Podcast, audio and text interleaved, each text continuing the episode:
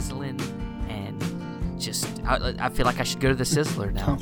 I don't Um, think we I don't- have I don't- any. I don't think there is. I was gonna say I don't think I have one either. I've always just heard about it in pop culture. Never actually went to it. Um, granted, Yeah, I mean, yeah. uh, I guess any buffet style restaurant will do. Um, I'm not a big buffet fan. I think buffets are kind of disgusting.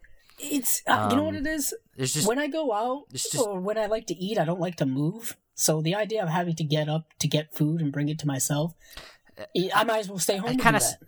You know, I was gonna say it kind of sounds like that's just what you like to do in general, right? You don't want like you watch movies, you just don't want to move. that's true. That's Is that- another thing. Uh, you, you like to sleep, don't you? Well, not You just don't like to move. But you know, sometimes you never know if the movie's gonna keep you awake or not, if you're up late Of or course, whatnot.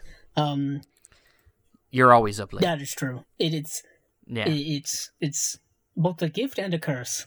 I love the I love yeah, the silence. I, love the uh, the isolation of it, but uh, you end up sleeping half your day away to the point where Yeah, in, I in the winter you go to bed and it's dark, and you wake up and it's dark, depending on the time change and where you live. Yeah, it it can become kind of depressing when you don't see the daylight at all. Right. Um, I used to be like that too. Um, now I have a day job, so I don't. That's not my world anymore. But uh, Steven is used to be. Used you're be. a man of responsibilities. Ah, God, don't say stuff like that. Um, but yeah, uh, here we are again with another episode of the Cinema Discovery Project. Uh, I am one of your hosts here, uh, Steven Billings, and with me once again is my cohort, uh, Andrew Cabral. How you doing, man? I'm doing good. Back here once again. It feels like we were just here doing this very Well, recently. the thing is, is- yeah, the the it's that last episode, the Rocky episode. I feel like it lasted so long that we actually just finished yeah, I think doing we that just episode. finished. I I think it. we just finished that humongous episode and now we fi- just after we, we took like a break for like five minutes and now we're doing this episode um, which is going to be kind of a, a little bit of a different episode than, than what we've done this is getting even more specific i think and and we will say off the bat that uh, we're not experts definitely in this field but we're going to do our best to give you a little some tidbits and give you some of our personal taste in the world of scores um, you know or soundtracks however you like to uh, call this uh, but we, we, we you know figured you know we do something a little different and talk about some of our favorite uh, composers some of our favorite scores from them composers Right. and uh, give you a little bit of history background on the kind of uh, evolution of the score yeah, or the soundtrack That, seems to be one of the uh, uh, things we do here on the Cinema Discovery Project is give you a little background, a little history, a little context of the subjects we're going into because you kind of you need you need a foundation before you start building on something or else Yeah, or and, else and I think and I think yeah, and I think sometimes when you understand where something comes from, it, it sparks the interest a little bit more. I think when you just take something for granted, you take the, take it at whatever the face value is. You can sometimes, like I said, take it for granted, but uh, when you when you hear about where something came from, you, you hear the story of that thing. It, it can make it more it, more interesting for you, and I, I know it does for me a lot of times when I hear the, you know, sometimes when I hear the, like the story of a of a troubled production of a movie. Oh, and I'm like, oh, that those sounds kind of fascinating.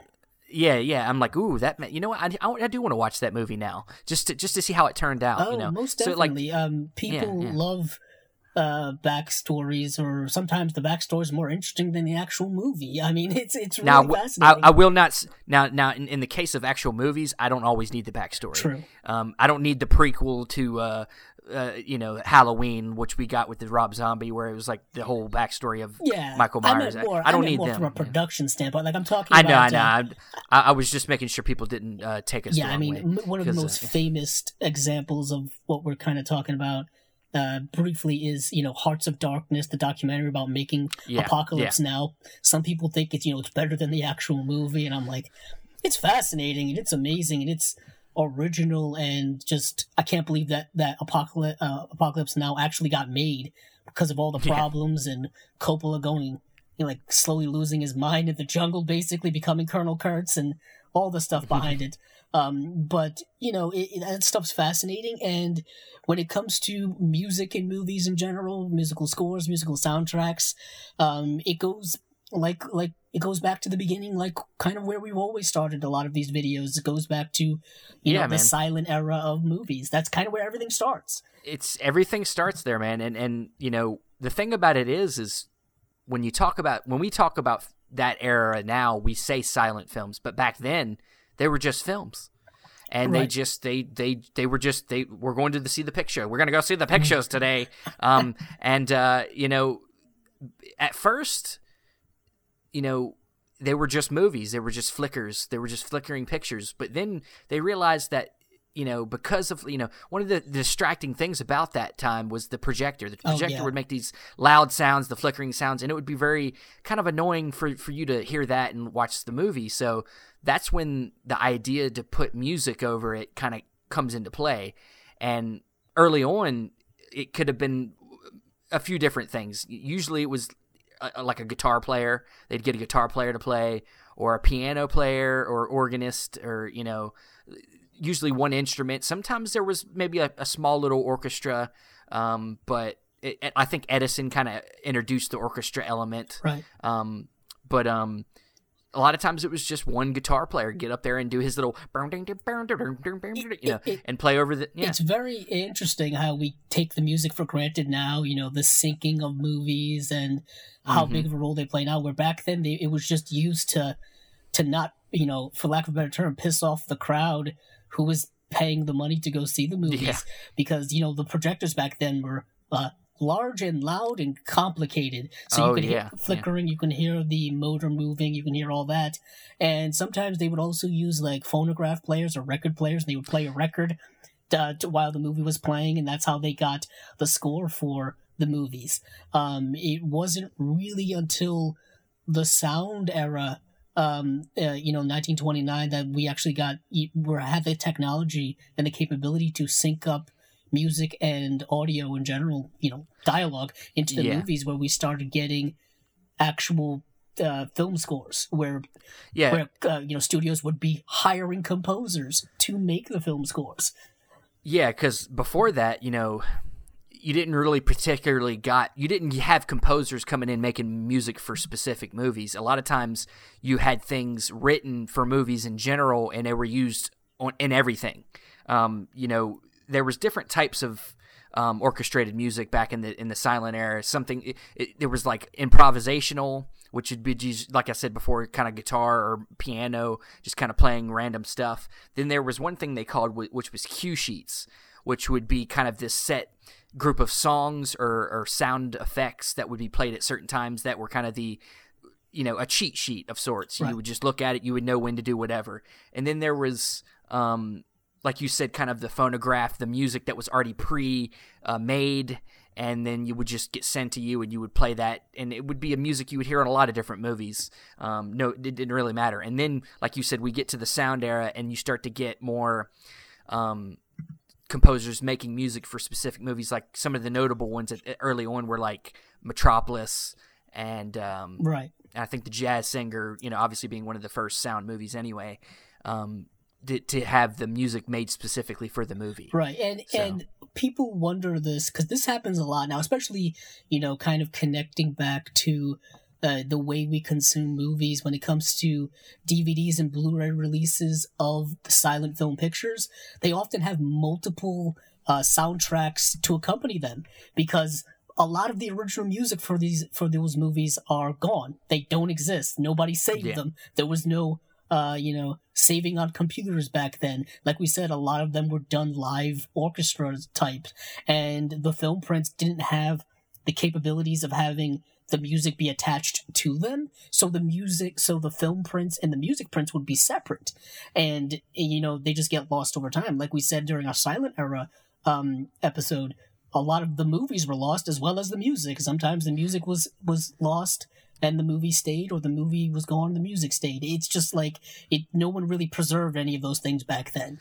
And yeah, and you know, we talked about one particular movie that um, got a Criterion re-release, which was uh, Passion of Joan of Arc. Right. Um, it's got multiple um, music tracks on the on the release, but they're not the original one. Um, there was one that was made in like the what the early '90s, and then there was one that was made more, more recently. So it's like you, we will never really know what the original music was, right. but you know and yeah and it yeah. kind of and it, it becomes very important because if you watch a lot of those silent movies with the different tracks you get a different feel for them You get you know Yeah. the, the the mood is different, the tone is different because music definitely dictates the tone of movies, and we got a lot of that when it came to uh, the sound era, specifically uh, the movie of King Kong from 1933, the Yeah. Max Steiner film.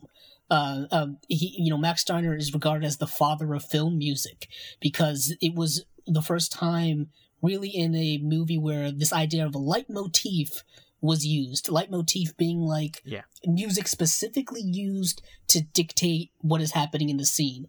Um, or or with a character. or with the character. Like a- you know, if if yeah, you someone's know, like- creeping up on somebody, you get like the the build up, the anticipation, or you know, foreboding or something like that. Well, yeah, I mean, like, but like if it's for a character, it could be like, um, you know, like for instance, a popular one would be like Indiana Jones. Yeah. You know, Indiana Jones shows up. It's dun, dun, dun, dun, Yeah, every, everybody now uses leitmotif. Like literally, you'll see tracks on uh scores or whatever. It'll say like Indiana Jones theme or Theme, yeah. you know Luke Skywalker's theme or something like that. It's like it, it has its origins And- back in the 30s.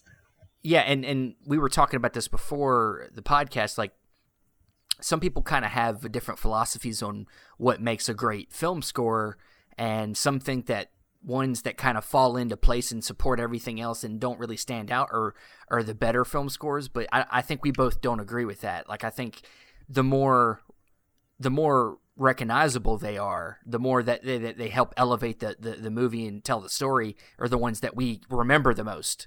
Um, that have the motifs and and and things like that that are the, the most cherished scores of all time. Right. It, it's a staple of of the scores. John now. Williams Yeah. and you know. A lot of John Williams is very known for having some of the most catchy, catchiest scores and motif, you know, leitmotifs of, of any any composer of all time. Oh, for sure. Um, and Yeah, and then after the 30s, you get into the 40s, and this is when you get uh, people that are kind of, I guess you could say, uh, well, very well known, or the founding fathers of mu- film composers, in my opinion. When you get Bernard Herrmann, Alfred Newman, who is, you know, the father of Thomas Newman, who's also a, a popular composer now. Um, Alfred Newman did over 250 films. I mean, that's a lot of Mm. films. that's a lot. It's yeah. a lot of film, and and just quickly moving through the history because we want to get onto like our more personal take on things. In the fifties is when music kind of branches out to where you get, uh, it becomes you get a hybrid of symphony and jazz. You know, think Yeah. of something like a streetcar named Desire, something like that is very jazzy, also symphonic as well. Um, you also get something like uh, High Noon, which is a really distinctive score, and High Noon also kind of developed this idea of not developed it, but it capitalized on the idea of using an original song to to sell the movie. Oh my darling, you know, oh Mhm. my darling. That song comes from that movie. Um, but of course, you also had a lot of musicals in the 30s and 40s that we wanted to mention, yeah. uh, where the music is synonymous with it. Just think of Wizard of Oz, uh, Somewhere Over the Rainbow, the uh, music And- like that, really popular. and- People see, keep singing it now. and that comes with a discussion, you know, that I think you know we'll have so we can kind of get it out there, which is a lot of people always like to argue about the best way to uh, represent the idea of a, a, a, a com- you know a score or a soundtrack you know is does a does a score just mean the orchestrated film? Does this because you know a lot of times scores like when you buy it at the store they say soundtrack of this movie. So but some people like to associate soundtrack with songs like actual songs with words. Um so like what is your take on this? I mean i think we both kind of have realized that it really doesn't matter It honestly I mean, it, doesn't matter. There, there's probably a definitive distinction between the two, but I'm just looking at some of the scores I have here just for me, and you know, John Williams scores for like The Force Awakens or The Last Jedi says you know original motion picture soundtrack, so it's like Yeah. It's a film score because it's you know it's orchestral, it's John Williams, but it says soundtrack on it. So what does that mean? And I'm like, at the end of the day, it seems all kind of semantic to me, where it's just, you know, different words which don't really change the definition too much for me personally. And honestly, you don't really get into, um, you know, the traditional, you know, soundtracks. You know, I put, I'm using air quotes. You can't see me do that, but I'm using air quotes until, until really the 1960s. and and, and up till now we're, we're getting uh, movies that are using songs from like different bands or different musical artists and stuff like that um, which i want to get to but first i want to you know move progressively move linearly. So you know what i mean? I don't want to skip ahead too far. Like you don't want to read ahead in class when the teacher doesn't want you to do that. Of course you do, do. i always read the end of the book before i go to I start. What are you talking what's about? what's interesting is like the teacher would always scold kids for like oh you read the chapter that we're that we're not on yet? Oh that's too bad for you. And it's like you're uh. stunting you're stunting kids like uh educational ambition and growth and and their motivation to learn stuff by telling them not to skip forward you know, whoa, whoa, whoa! You seem you seem to be having some personal things that are coming it, up in this all podcast. That, all that stuff's coming back up to me. Wow, some flashbacks really are coming. Get back on track. You got to reel me in, Steven. Steven's mm. my wrangler. I'm reeling you back in. You can't see me doing it, but I'm reeling you back yeah, in. Yeah, he's my wrangler. Um, I got you. So in the 50s, like I said, we're getting more jazzy, more branching out. Um, we're getting, you know, uh, popular jazz artists like Miles Davis would be doing film uh, scores for like the Quincy Jones. Quincy Jones. That's when he would show up. I believe in the '60s though, because I'm pretty sure he did. Uh, uh, in the heat of the night, uh, was yeah, that Quincy yeah. Jones? Yeah, that's a great, yeah. great score. So great, I might as well skip to the '60s because the '60s is when things kind of, kind of take off because you have really you have one of the big heavy hitters I think in you know music composing history in Ennio Morricone comes in and mm-hmm. it delivers like some of the most unique and different scores you'll ever see for the western genre which was very you know traditional of the time. And he just went completely out of the box because his italian movies that he was um, scoring for were completely out of the box you know italian spaghetti westerns were completely different than american westerns yeah. so he had to create a completely different score for that and his his music is iconic it's used over and over again. It's used in parodies, it's used in other movies, and it's very, very distinctive. Um, it, and you also have the amazing score by Maurice Jarre for epics like Lawrence of Arabia, which, you know, just a monumental score. Um, and you also had, uh, this is when we get into soundtracks that used licensed music was in the 60s.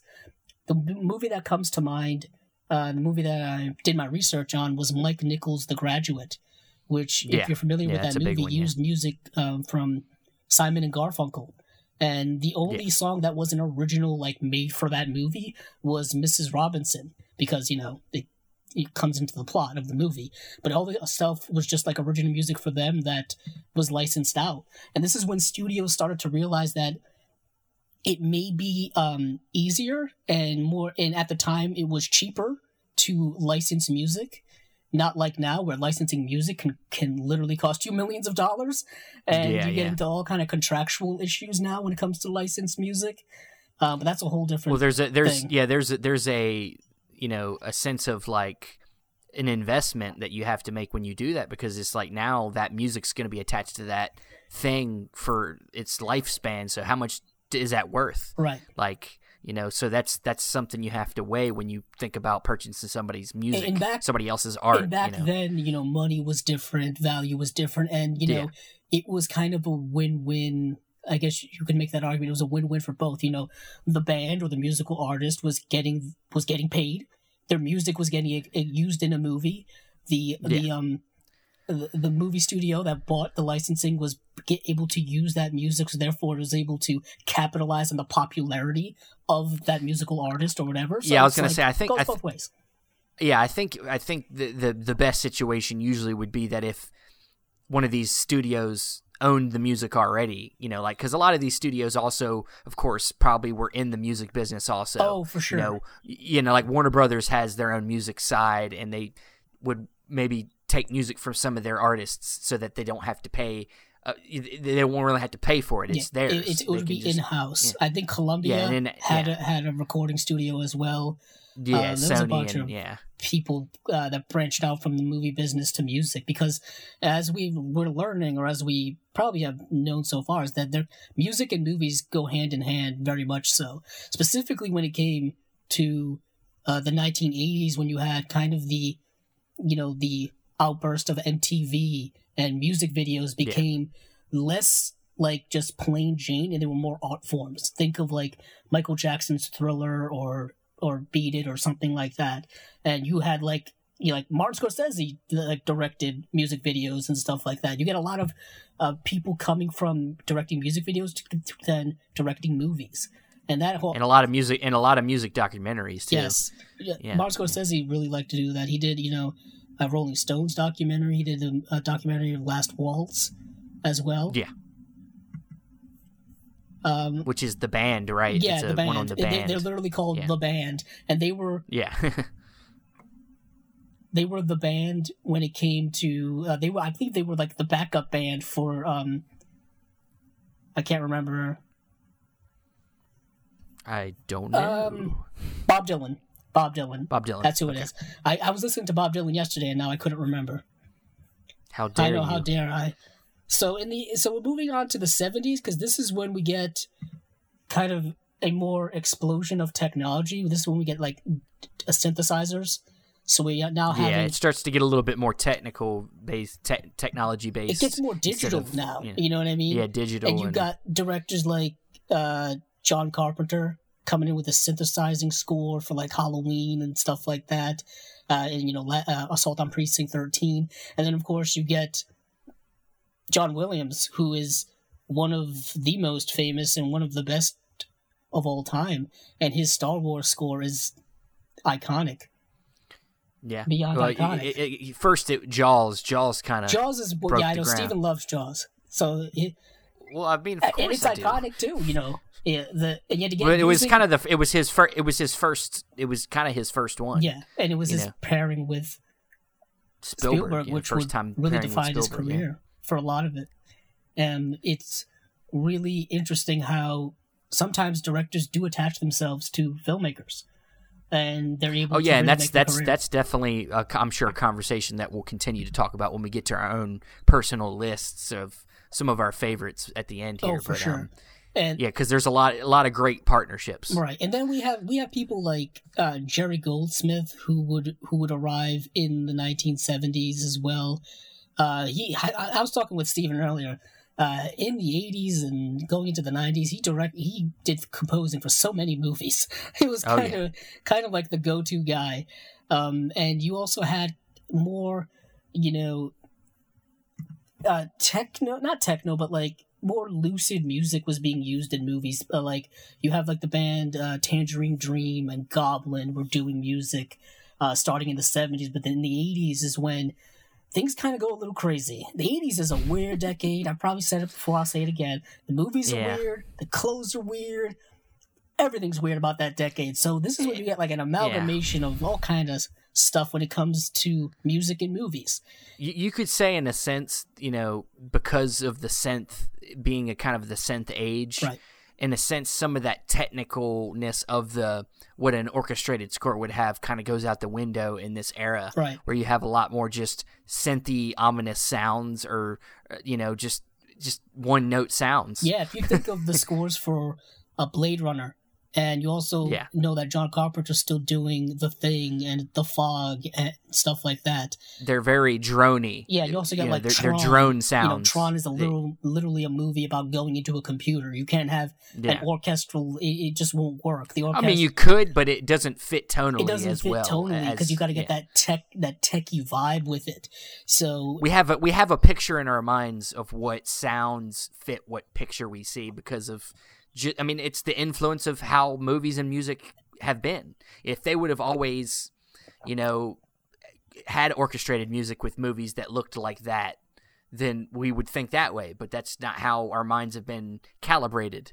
You know, when we think of a movie that's really, you know, high tech based some or something that's very uh, high energy like something like the Matrix or something, we we think of certain type of music or we, you know, right, like you start, you know, so it's it's part of the conditioning that we've had. But I mean, I think that music can go wherever it wants to go. I don't think there's any rules. no, I, I. I'm not one for uh, putting rules in movies. You know, rules in what you can and cannot do when it comes to the technical aspects of it.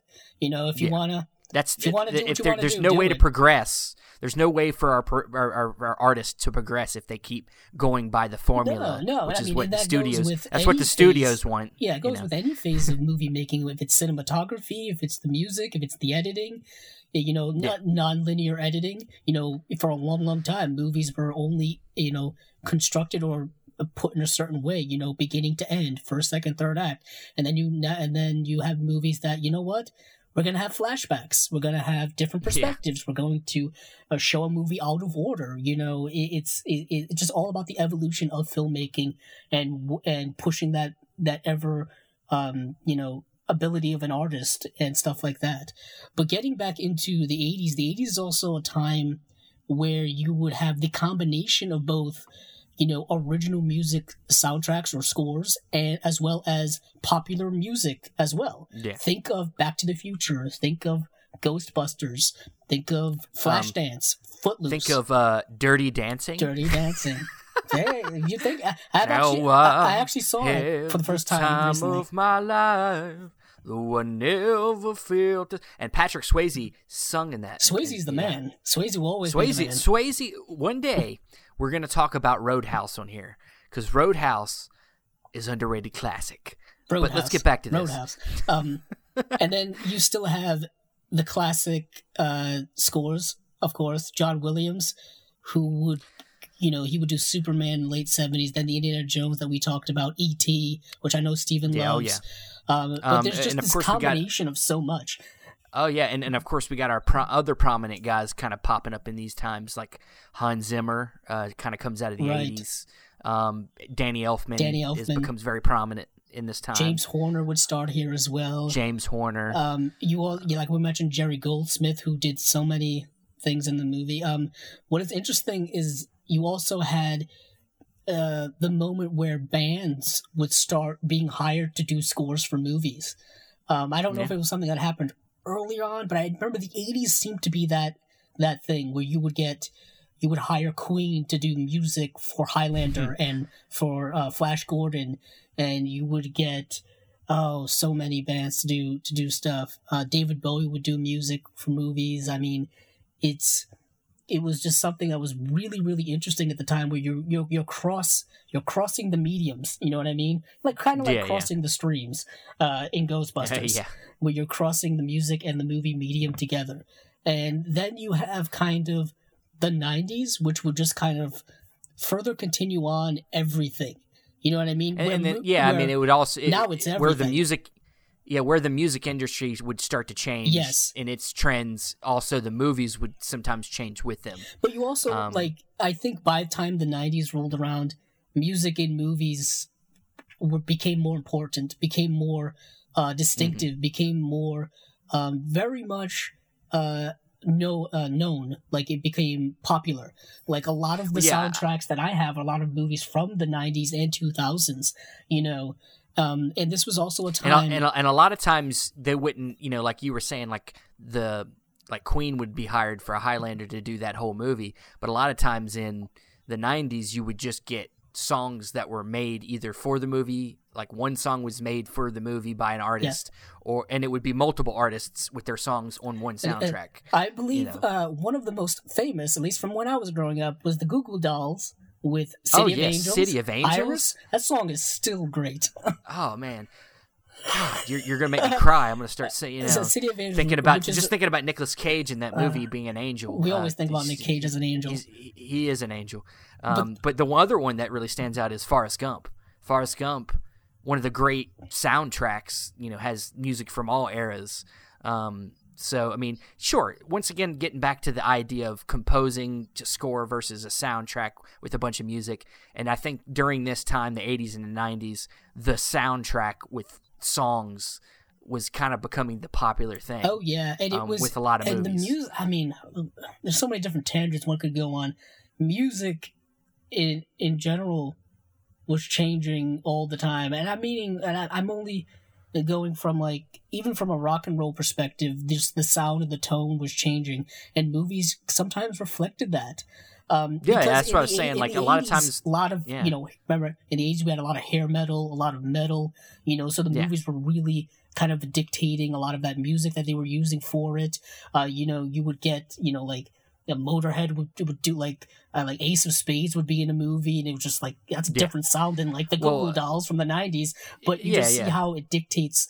Uh, they kind of mesh with one another, dictate over time, and a lot of that had to music- do with. I don't want to cut you off, but a lot of that had to do with um, rock stars and musical artists were now, you know, concentrating on becoming composers. We already mentioned Danny Elfman, but we also have to mention people like uh, Trent Reznor and uh, Radiohead's Jonny Greenwood, and just people, you know, making a transition over from one genre to the other.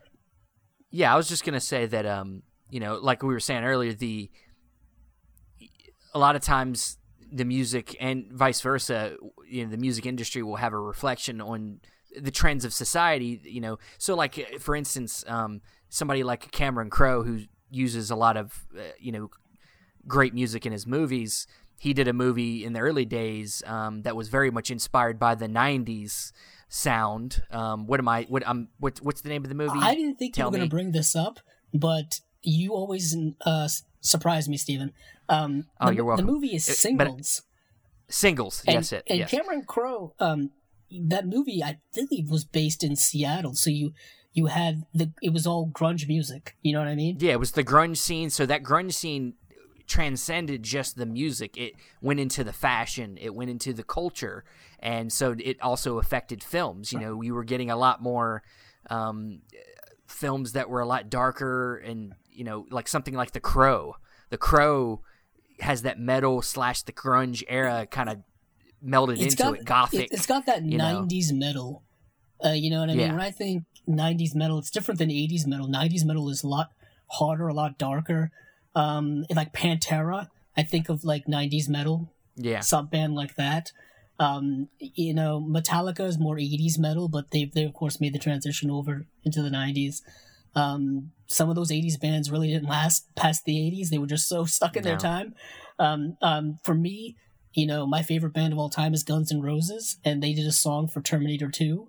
You know, uh, it's just like but it was not in. I don't think it was in the oh, movie though. It's it in was the like movie. in. um, Is it in the movie? scene- Oh no, it is. It's the scene where they're in the motorcycle. yeah, the kid, the Yeah. kid's like working Yeah. on his little like moped motorcycle. He's got the radio yeah, going, I remember that and now. and you know, oh, it's basically not in the movie. Oh, don't lie to yourself. Don't lie to yourself. Nobody's really listening to that. Song Um, that I mean- I'll say this though. I mean, I don't want to go on a tangent here, but in Terminator Salvation, which came out 2009, they used the song in the movie, so did they? still canon. Wow. There's a part in Terminator Salvation where ah, I can't remember what character, but he's trying to lure out like a um like a machine, so he like puts puts music playing, and it's the Guns N' Roses song from Terminator Oh, 2. it's pro- it's pro- it's probably the young Kyle Reese. It's yeah, probably the young Kyle Reese or Yeah. the other guy who was in the movie. that I can't remember. He was also in Avatar. the guy that's from Avatar. Yeah, yeah. That we uh, uh I can't think of his name. Uh, doesn't really matter because we're talking about scores. that is true. We're talking really about matter. music and film. and and and the music has become so popular today um, that it's you know people go out and buy them, people listen to them on YouTube, SoundCloud, Pandora. yeah, dude, I have, I have, I have a, few, I have, you know, a few different movies on my, on, in my, in my playlist, and and uh, some just kind of best of, like John Williams or best of Hans Zimmer, um, and uh, yeah, I mean, it's uh, definitely a very integral part of of uh, our film watch watching. Some people are into it more than others. Yeah, some people notice but, it more um, than others. Some people don't. Um, Yeah. I and, and when it comes to just what music does for the movies, for me, the way I always look at music is kind of like the heart of the movie, or the centerpiece, or the motor, the engine that kind of drives the movie. Like you need that right score, that right music to really uh, give your film a sense of life or a sense of soul, or else it's kind of just a bunch of limbs flailing around with no, no real purpose. It, it really, it really is very important. Although you know some people, like we said, don't notice it or don't realize it's there, and sometimes the best scores are the most subtle scores. Like you don't even notice Sure. them. They're just Sometimes, sometimes a score, sometimes a score can play in helping elevate a certain emotion or a certain part. You know, elevate something, and sometimes it's just there to you know create nostalgia Oh, or course. create you know, and and sometimes there is no score needed. Um, there's movie the movie that comes to mind is something like No Country for Old Men. Right. Does not have a score at all. No. and it's a fantastic movie. Um, And some so sometimes sometimes scores can be detrimental. you know sometimes sometimes the film doesn't need it film the film's trying to set a tone that where it doesn't it wants silence. It wants you to be in the moment. It wants you to not be taking it doesn't want you to be manipulated by music. Right. And There's, Um, there's by detrimental I mean like like sometimes movies um they're just tell they're visually they can tell you what they want you to know without having to kick in the score, which just kind of like extra frosting on the cake or you know Sure. extra dessert or something like that or extra cheese or whatever. And and sometimes it's like okay that's a little bit too much a little bit too on the nose. I know i'm supposed to feel sad in this scene because what's happening Yeah, on some- screen is very sad. You don't need to kick in the music too. That's just too much. Yeah sometimes it gets a little bit too much when certain movies when you don't have a an exp- feel like an experienced composer or somebody that understands you know or you know that you don't always have to be so on the nose or so literal with the with what you're trying to say in the scene um you know sometimes it's good sometimes it's not it depends but um yeah i mean there's just so many different um styles and things that we can't really talk at with uh, any real education, No. you know, when it comes to the music itself. But um, we will in this, in kind of, unless you're got anything else to say about the the kind of the history. I think you know we're gonna move on into our kind of some of our personal favorites. Yeah, that's what I was going to ask if you want to move into your personal favorites now, because we each of us decided to make a list of like our five favorites or five ones they're not like. it's not like a top like a you know if and, if i'm being honest with myself with myself if i was to make a, a top five list probably some of some of the probably the same like john williams would probably have almost all five Yeah, because it's he has some of my favorites it- of all time Like we say with our favorite movie list, it's not really definitive because it fluctuates and changes. Uh, some of these may never change for us. Who knows? Um, And of course, you can, you know, it, it, it all depends on mood, who you feel like listening to that day. You know, if Yeah. you're, you know, sick of hearing this uh, some score for like, for the millionth time, you like want something different. yeah yeah And I'll say this though, the diversity within music really makes it that much more interesting because like Yeah. Steven was saying, there's so many different facets it takes. It can be jazz, it can be rock, it can be pop, it can be orchestral, it can be synthesized, it can be surreal, it can be anything. It's just it all depends on what you like, kind of like movies. That's why music and movies really go hand in hand. They're all Oh, really yeah. subjective. and what's funny about you know getting into my list um and what i realized as i was writing them down and we were talking about it earlier most of mine that i'm going to tell you here are going to be from the 80s because there's just something about what came out of the 80s that had just worked when it came to, to scores and soundtracks and, and it just uh, i couldn't help but put down mostly 80s uh, examples yeah, and, here and a lot So- of ours are probably going to be people you know, and there are of course uh, people that you may not know, or uh, just in film composers in general.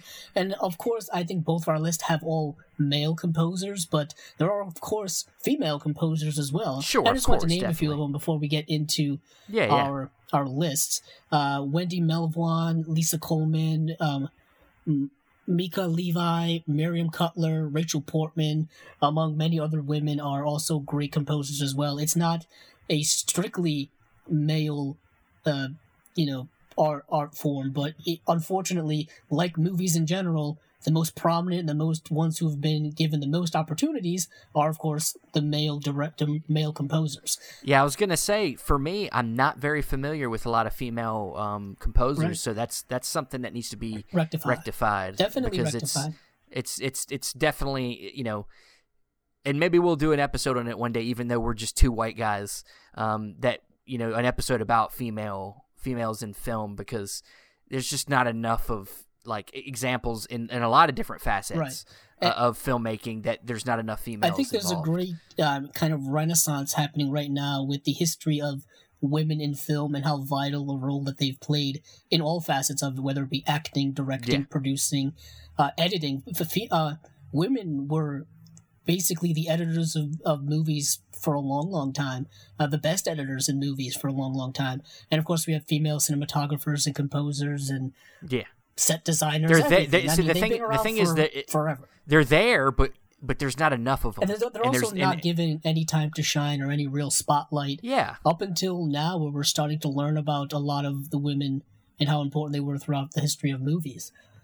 Well, I'm saying, I, I mean, they're out there, and there's Oh, a, there are a lot of them out there. yeah. But like you said, there, there there's not a lot of them that are getting the great opportunities. Is what I'm saying. Right. That they there there's a lot of them, but they're not given the big movies, or they're not given the Hollywood stuff. They're not given. They're all kind of a lot of them are in TV. A lot of them are in you know Yeah. Um, so, we I didn't mean, really it's- get into TV at all. Um, we just kind of stick Because to movies. TV let's just TV say that's a TV whole can- different podcast episode for TV. Yeah things are different T- when it comes to TV. We're the Cinema Discovery Project. that is so- true, Steven. That is true. we're not the television television Discovery That Project. That is very true. But Um, let's just say uh, movies had theme songs as well as TV shows had theme songs as well. So, But, uh, let's get yeah, into our yeah, list. so- Steven, you want to yeah, start?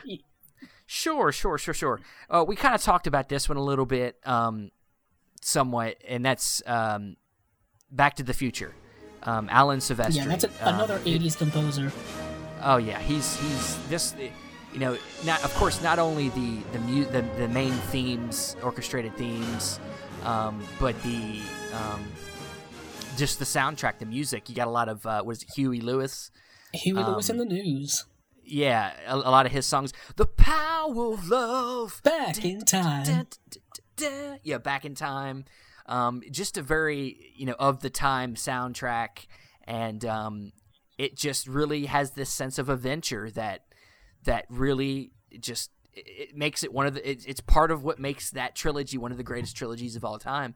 You know, and Alan Silvestri, of course, has went on to do a lot of other big movies, and he just is really good at um, creating that sense of adventure. I think he just really knows how to um, just make you feel like you're you're in danger. You're you're the sense of excitement, and he just he just there his I wouldn't say his a lot of his scores are they're always very big. Right. There's you know like they're not usually very. I mean, sure, there's probably moments that get very subtle, but a lot of times his best portions of his scores are when it gets really big.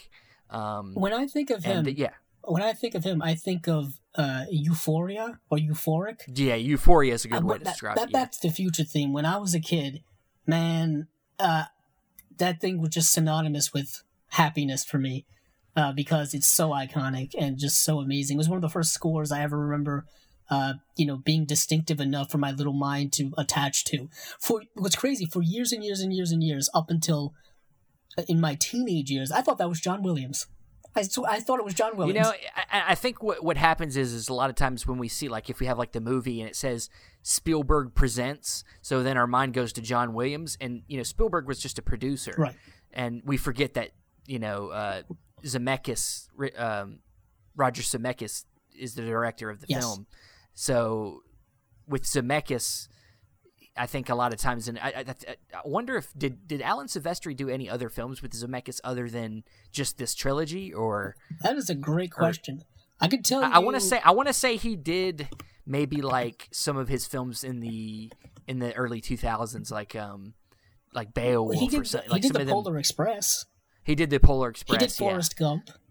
Forrest Gump. Okay, yeah. That was. So a- yeah, he did work with him a lot. Um, he also did Predator. so- if anybody cares, ooh, that's a, yeah, that's a good one. he also did a lot so of yeah- uh, the MCU stuff. He did the you know for the original Avengers. He did. Avengers, yeah. That I was gonna say that's one of the ones that really gets me too. Is is that one?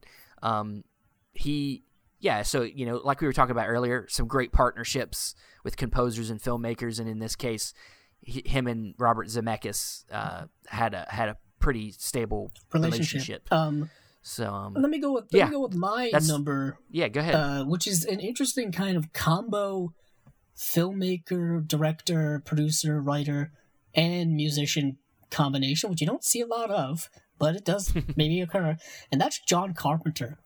And that gets Yes, into that whole yes. synthesizing game of the 70s that we talked about that, you know, makes its way all the way up till now.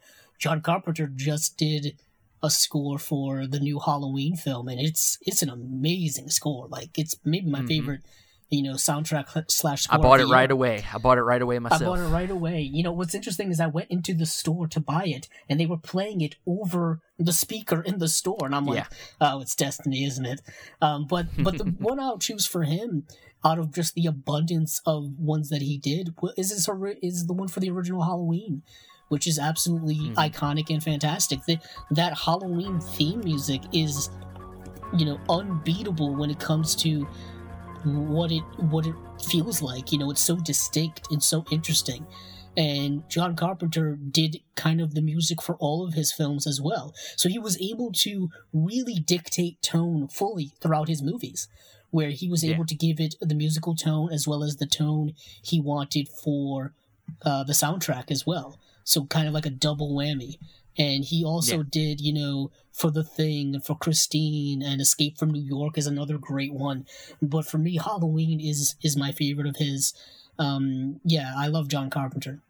Yeah, yeah. I think we, John Carpenter's a great example of somebody like it's something Tarantino has said before too. Is that he the reason why he doesn't do a lot of scores, he does a lot a lot more songs in his movies, is because he does not want to um, hand over the heart of his movie to somebody else. Um, unless I guess he, unless he really trusts him, which in, in the case of you know Ennio Morricone, who came in and did um, Hateful Eight, of course he trusted him to get his the music right. Um, so like for somebody like John Carpenter, it's the same thing where he a lot of times would just do the music for his own films because he feels it's such a integral part of the movie that he doesn't want to trust it to anybody Right. else. So, but um, going into my next one, um, I'm gonna do a movie from uh, a great composer named James Horner. We we talked about him a little bit, and that's Field of Dreams, which I think is maybe one that's a little bit interesting. Maybe some people think maybe I'll t- talk about Braveheart or you know Apollo 13 or Titanic. A lot of great ones he did. He worked with uh, James Cameron a lot. Um, but I, there's something about Field of Dreams, man. I, I, first of all, of course, I love that film. Um, um, I'm a baseball fan. I, it's my probably my favorite baseball film, even though it's not literally about like a sports team in per se, but it's more about a father and son story. It's it's it's got this dreamlike element to it, and I think that that the James Horner score does a good job of uh, making you feel that feel that sense of awe. Um, you know, he does a lot of these like piano, and it has this very kind of like angelic feel to it because you know in the movie spoilers um you know he builds this base you know he live he works in this farm he hears these voices and basically it's kind of the kind of the the the afterlife kind of saying hey we want you to build this ba-, you know it's his father apparently by the end of the movie but the dead ba- wanting him to build this baseball field and so like it almost has this thing of like he's close to heaven kind of thing and that's what that the score brings out is this sense of like heaven's nearby and it's like you know even in the movie they you know the character that um shoeless joe jackson says hey is this heaven and he's not like no it's iowa you know? So like it kind of brings that out in the score this this kind of like dreamlike this angelicness to it. And it's it's beautiful. I think it's very subtle and it's it's just it bring it helps bring out the feels in the right moments. And uh I, I- it's one of my personal favorites. Yeah, when I think of James Horner, I do think of that dreamlike, almost feeling of wonder. You know, he would of Yeah. course do Titanic and Avatar. He and James Cameron had a great relationship. I think he's a very he's a very understated composer, but but like like he he does so many great ones, but you, he's not so showy. He's not Right. as showy. Um, Yeah. he- his his scores feel very majestic as well. Yeah, majestic. Yeah, Um, unfortunately, he, he passed away three years ago, uh, way too soon. You know, it was I Yeah. believe it was a a plane accident he died in, um, and he, you know, was kind of still working. You know, unfortunately, yeah. I oh think yeah, he, he was working. He, he I think the last see the last score he did was in 2016, The Magnificent Seven okay for Antoine Fuqua. for Antoine Fuqua. Um, Yeah. So my next one is a classic, an all-time classic, a favorite of mine, maybe a favorite of many people, and that's Bernard Herrmann. I think he's one of the most influential. Who is that guy? Oh, okay, Steven. Uh, I'm just kidding. no, I know no. who that guy is. um, he did the scores for many, many films, but most uh, famously, he was paired with Alfred Hitchcock. He did uh, scores for Alfred Hitchcock, starting with the the the Trouble with Harry, going all the way, I believe, up to Marnie in the early '60s. But most prominently, he did Vertigo, Psycho, North by Northwest. But this film score that I want to highlight and just you know recommend to people in general is one of his last, and actually maybe the last one he did while he was alive, uh, and that is Taxi Driver, the Martin Scorsese film from 1976. Yep. Um, he passed away like right after he did it. Um, what is very interesting about that is Scorsese called him up or called up representatives, whatever. And when he heard the name of the movie, he was like, he was completely didn't want to do it because he was like, I don't do car movies or something like that. I don't do car. I don't do car movies. And then like Scorsese's like, no, no, you like read the script. And he gave uh, Scorsese, you know, gave him the script and he read it and he and he did it. And the score is amazing in that movie. Just you know, really um, showing what New York felt like in that time in the 70s, what Travis Bickle was like, you know, you know, traveling through the night out of like the mist and the fog of the street lamps and all that kind of stuff. The opening of Titan- uh, Titanic, the opening of uh, Taxi Driver is just iconic of driving through with the headlight. Just amazing, amazing score. Bernard Herrmann worked from, like I said, the 40s all the way up through 1975 or so when he passed away. One of his first score, I believe his first score in general, was Citizen Kane. Uh, wow. Which is kind of amazing if you think about it. He did scores for, uh, he has an uncredited for The Magnificent Ambersons, which was Orson Welles' follow up. He did The Ghost Mrs. Muir. He did, like I said, all the Hitchcock stuff. Just an amazing, amazing. Yeah, I was going to say score. probably when I was talking to you about it before uh, that Vertigo is one of my favorites that I've listened to. Um, it's just such a like the movie itself, of course, is a dark movie, but listening to just the score by itself is so scary. Like it's such a horrifying score. There's a like twistedness to it. You know what I mean? Because yeah. it's a twisted movie. Um, everybody thinks it thinks it's it, it's psychological. It's one of his most psychological movies. The sad part about it is that it was critically panned, and people hated that movie when it came out. And now it's yeah. not only one of the most iconic scores, but one of the most highly regarded movies of all time. Yeah, it's weird how that how that is. And, and one thing I saw about Bernard Herrmann, something he'd said about you know scores, is that um, he said that he thinks that the score should should stand alone. It should be something that you can listen to by itself, and it could have it could live on its own, and not just with the movie. Yeah, his scores have such a so, vibrancy to them, such a yeah. a life uh, and mind of their own that they like they they would stand on their own, no problem. Um, yeah. But Steven, your next one. My next one, I want to mention uh, a composer that I'm I'm not always a fan of his collaborations with a certain filmmaker. I'm not a fan of this filmmaker that much, but this guy's music is always interesting. Um, and that is Danny Elfman. Um, and the movie I want to talk about is Beetlejuice because this was kind of one of his first kind of big movies that he, he got into. And I think it's his first collaboration with Tim Burton. Second. Uh, or second. What's the first one? Pee Wee's Big Adventure. Oh, yeah. I forgot about that one. Everyone forgets so, about that movie.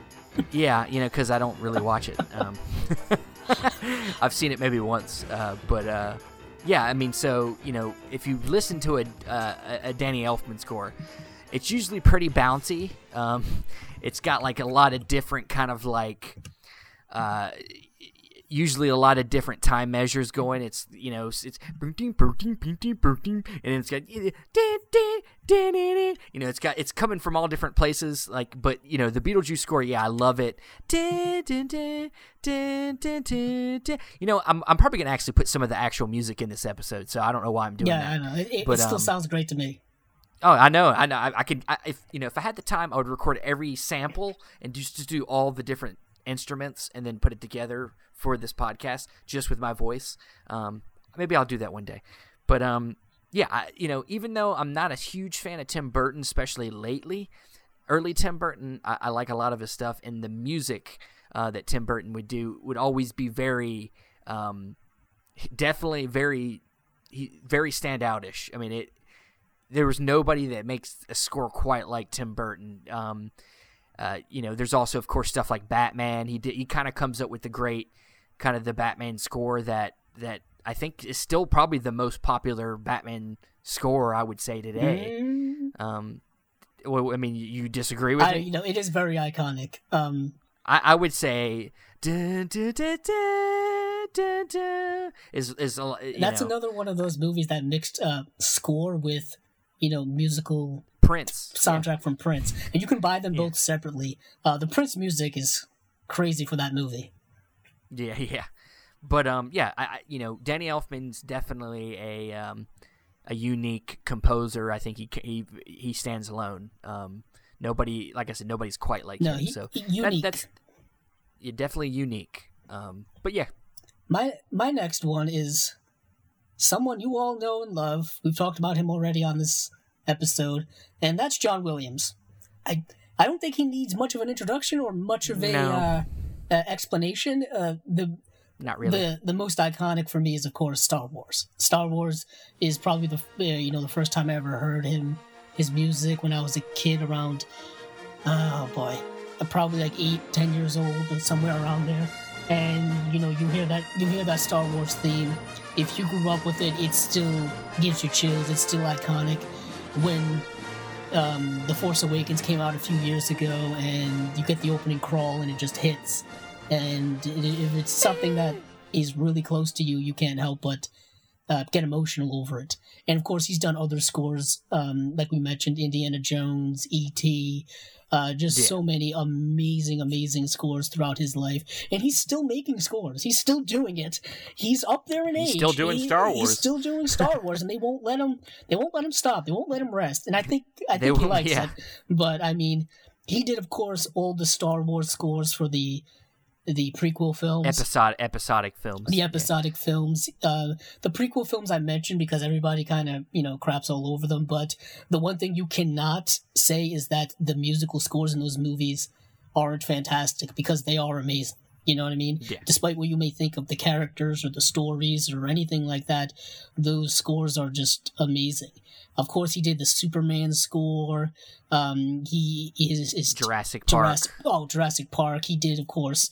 You know, say what you want. Almost every, every almost every Spielberg movie. I, I mean, I'm just Um, looking at it. You're talking, and also other things that you didn't expect, like The Witches of Eastwick. He did Home Alone. He did um, Harry Potter. Harry Potter. He did. He did. Uh, he he's the one who created that iconic Harry Potter theme that they just kept using over and over again. They kept changing directors throughout that franchise, but Mhm. his is the one that I think kept sticking throughout. His is the most memorable of all of those. He only did he did for the Sorcerer's Stone and he did Chamber of Secrets and Prisoner of Azkaban, and then after that he didn't Yeah, I do think after that he was done. Yeah. But he did, you know, Memoirs of a Geisha, Munich, War of the Worlds, uh, Minority Report. These are all his his Spielberg uh, stuff. you know something. Uh, like I said, also uh, Schindler's List. Schindler's another- List, yeah. Amistad. I mean, he did Stepmom. I mean, who you know, The Patriot, the Roland Emmerich film. Uh, he did the remake of Sabrina from the ni- uh, from the nineties. He did the Nixon movie. I, it, it just his his range it just goes no on. bounds, You know what I mean? Yeah. Uh, he's yeah, he's on my list. He's he, probably on everybody's list. I know. Uh, he'll No, he's not on my he's list. He's not on Steven's list. Oh, what a shame. What I'm just shame. kidding. So, Steven, what's your next one? Yeah, I might as well just go ahead and talk about it real quick. Uh, E.T. is is on my list. But you It's, said he um, wasn't on your list, you liar. I was lying. I lie sometimes. Um, yeah, E.T. I, you know, people like when we talk about like everybody like I get in debates with people like what's the best John Williams score, and you know a lot of people say you know Jurassic Park, E.T.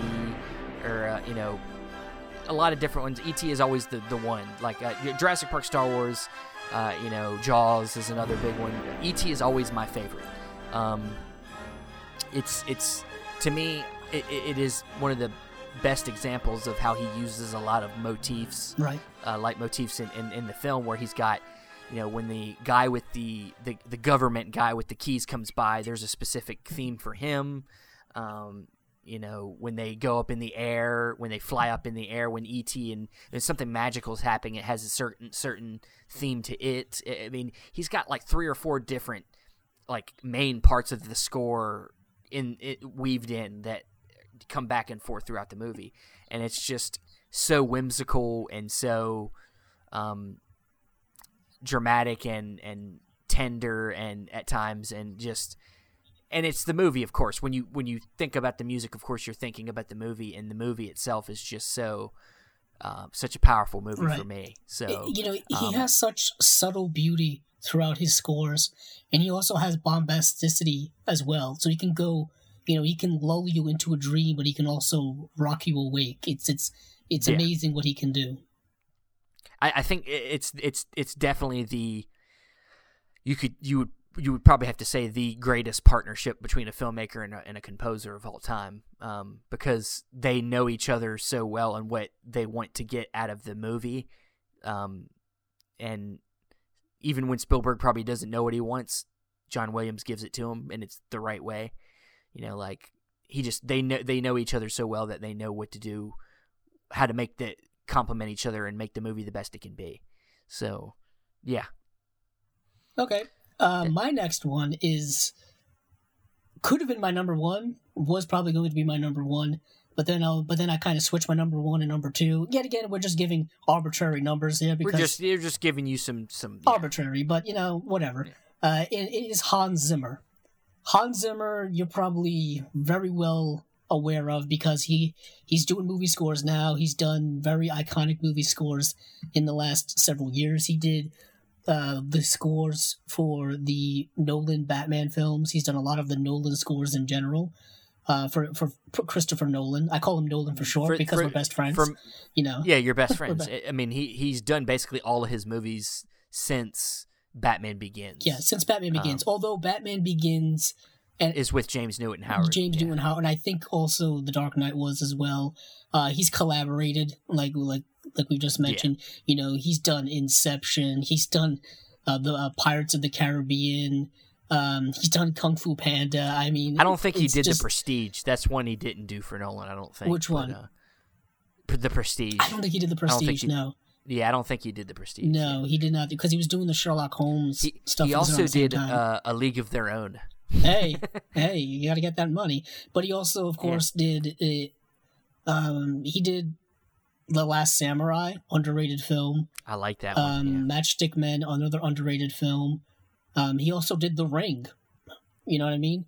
Um, but the one that I love the most, and the one that I keep going back to, although I love so many of his other scores, is Interstellar, which he did from 2014.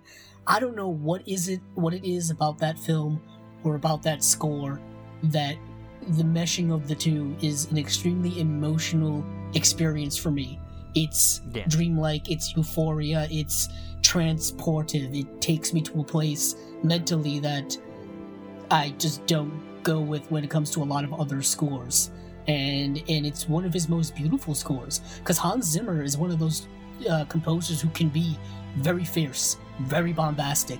If you you know his Inception score is famous for that. You know the the the, the loud banging and the and things like that. If you listen to like um the score he did for like Man of Steel, very very loud, very forceful, as well as he did with Batman v Superman with uh, uh, Junkie XL. Um, just an um, just you know an amazing range and a lot of these composers, and Hans Zimmer is one of them. And the the uh, docking sequence in the movie Interstellar, the music that goes along with it, you know, it's called No Time for Caution, is the track. It's just an amazing, amazing track. He used uh, like uh, pipe organ piano playing music in that and he they went to like some special church in somewhere to get that specific pipe organ sound and stuff like that and, they, and there was a guy there that that played it and they used you know him playing it and it's just amazing it's it's it's it's almost undescribable for me that what that movie does and what that score does for me so that's why i chose hans zimmer Steven? Yes, yes, that's a good one. I like that one. Um, well, my last one's going to be one that um, has always kind of been kind of a, a favorite of mine, and that's um, from a, Dev- a David Fincher film, uh, The Social Network, and that's Trent Reznor, which we talked about him a little bit of, as being, you know, one of these um, musicians, you know, from a band, in this case, Nine Inch Nails. Um, he he comes in to do the score for for for David Fincher's uh, Social Network. He also, I think, did uh, Girl with a Dragon Tattoo. Yes. Um, I, did he do Gone Girl also? Um, I'm not sure that if he did that one or not, but they definitely have kind of become a partnership. Um, and he's done some other stuff in the past, uh, on and off. Um, but I think more recently he's he's kind of become more um, en- enthralled in, in doing, uh, you know, composing and for films and stuff. Um, he did do um the music for Gone Girl. Okay, It, cool. It's him and um, Atticus Ross. okay, Uh, they also combined to do um, Social Network, which is a great, great score Yeah. as well. Yeah, so, so with Trent Reznor, he's kind of also a very unique um, composer because he kind of primarily uh, is his he is the orchestra because he's he's making all his music electronically. Yes. Um, you know, he has all this you know all this gear, you you know keyboards and things, and he's doing samples and he's making these sounds. Um, you know, he's creating all these sounds, and um, so with something like Social Network, a movie about you know the kind of the creation of the the of Facebook, he he goes with this very ominous score that kind of reflects the the grittier underside of the story of this creation of something that we all use every day for the most part you know like um you know at the time of course before we knew we saw the movie we didn't realize how kind of like dark the story was but you know um yeah i mean i, I just i always find it to be a very haunting score um to listen to um it has this kind of like slow piano over you know kind of over a ominous kind of synthy um, sound that kind of sways back and forth um, and it's it's very subtle but it's also very it, it's just very like i said haunting. And uh, it very much um, kind of it, it, it tells the it really moves the story uh, in a lot of in in the in the in the way that the story's told. It, you know it's kind of non-linear. It goes all over the place but it it definitely when it gets to the dark moments it really you know the, comes out in the moments and uh I, it's it's it's very it's a very simple score but I very I very much love it and I think it did win best score of the year it, It did. out. And a lot of the Yeah. people we've talked about have won Oscars for their scores. Uh, and John Williams being probably has has won a lot I want to say I'm yes. sure. I know Hans Zimmer has won I want to say it's for Inception. I don't know. I'm just throwing that out. I think out it there. is Inception Um, and and what just piggybacking off of what Steven was saying, yeah, Trent Reznor. If you ever listen to Nine Inch Nails, they have a very unique industrial sound. They were kind of from that Yeah. that '90s, late late '80s, early '90s metal era. That's very very interesting, very dark, very you know progressive type. You know, just angry metal. You know what I mean? That's what I feel when I think of Nine Inch Nails. Yeah like when i'm when i'm watching like uh, a lot of it, it makes it makes me think of how great of a, a pairing fincher and him are because like visually when i see like a lot of fincher stuff it makes me think of his music like like like the opening for like seven where it's got all that film reel and like cr- crazy weird imagery makes me think of trent reznor's nine inch nails like the type of that type of music The irony of what you just said blows my mind because do you know who did the score for Seven? who I believe, and I'm going to look this up right away just so I am not lying to myself or lying to our listeners because, you know, sometimes uh, things like that happen. Um, as I believe that the person who did it was the next person I'm going to talk about. That's why it's so unique and so interesting.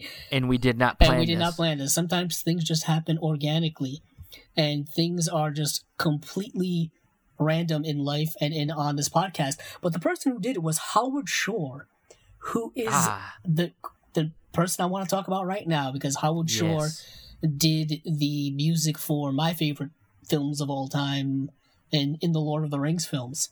He did uh, Fellowship, Two Towers, Return of the King, and the reason why why it's so interesting that Steven brought up Seven is because, like he was just talking about, Seven is a dark, dark movie, and the music in that has to dictate that tone. And you get somebody who was able to do that music for Seven, but then he also went on to do like the fantastical music in Lord of the Rings, and you're like, how did, how is that the same person? You have to ask yourself, really. how is that even possible? But he did do it, and he is yet again one of those many faceted um, music composers. And the first time I heard the score for Lord of the Rings was, of course, when I saw the trailer. And you get that large, bombastic main theme of the Fellowship theme, where all of them are climbing over the Misty Mountains or they're climbing through the mountains.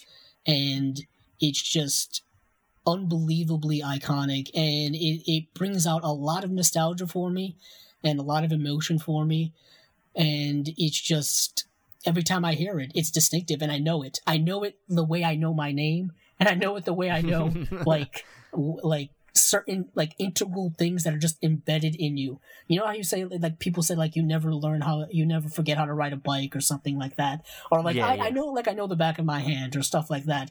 That's how well I know the Lord yeah, of I the could I could score. play you a piece of music and you probably oh yeah that was that scene that's from that one scene. Yeah, and the it's movie. like you know could- it, yeah. like you know the theme from Khazad-dûm, or you know the music that's playing at the Battle of Helm's Deep, or the battle at the end of uh, Return of the King, or Pelennor Fields, or Yeah, like I know I know the music that plays at the end of E.T when he says I'll be right here. You know, Right. like like that moment is the music and everything that all the music in that moment uh, is something I could point out. or really even quickly. like in the Alan Silvestri, you know, going back to your beginning, kind of coming full circle, um, the Back to the Future theme where he where where he's in the car and he's trying to get it to go and it doesn't work, and then and you know and he finally you know gets the gets the Yeah. DeLorean on, and then the music kicks in, and it's like I know I can associate that scene with that music. It's the same thing with Howard Mhm. Shore and Lord of the Rings, and I'm pretty sure he also came back to do um, the Hobbit as well, because I'm pretty sure he he I would he and so. Peter Jackson have a good relationship.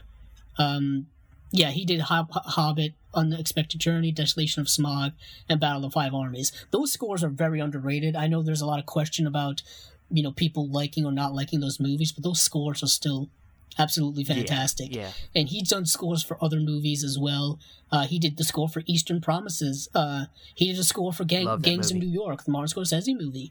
Um, he did a score for another uh, Fincher movie, Panic Room. Um, it, he did a score for eXistenZ and stuff like that.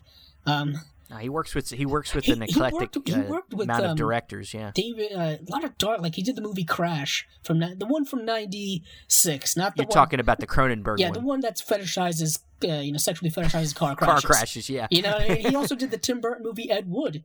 You know, that wasn't a Danny Elfman yeah. That movie. he, he's very he's very he's got a very broad.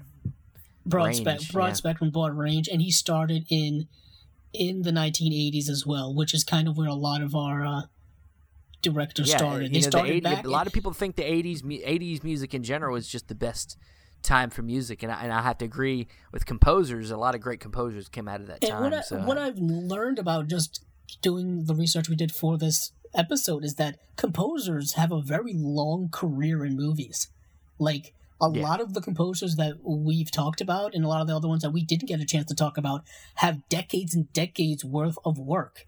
Something that's not necessarily the case for a lot of other components in movie making. You know, No, no. directors and producers and editors and actors come and go, but composers have like, you know, 25, 30 year careers, which is Sure. very, very consistent and very interesting because it keeps showing that a lot of them get a lot of work and they get work consistently, like multiple movies a year and, you know, you know, and stuff like that. And it's really, yeah, really just, it, it really depends on how a filmmaker works when it comes to the music. Some guys like to finish the whole movie and then meet up with the composer and, and do it. Sometimes they do it simultaneously.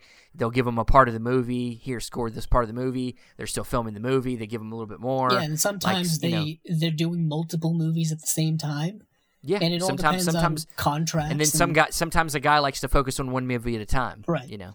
You know what I mean? And then some So- guys get some guys get the job like a month before a movie comes out and have to uh you know do a whole score for a movie in a month. Yeah, we we were talking about Mi- Mike Michael Giacchino. Yeah, Michael um, Giacchino doing that for Rogue had, Rogue had to One. do that for Rogue yeah. One. Uh, Danny Elfman, I believe, had to do that for the Justice League.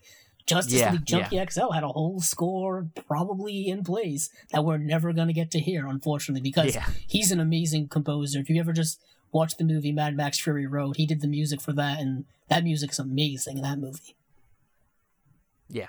So yeah, I mean, I, I you know we we hope you enjoyed uh, our, our kind of discussion about music and film and scores and soundtracks and and um, you know please let us know in the comments who are some of your favorite com- composers, um, some of your favorite movie scores and and uh, you know you know if you guys start leaving comments, maybe we'll read some on some of the episodes. You know. Um, but um, I think this is going to be it for this episode of the Cinema Discovery Project.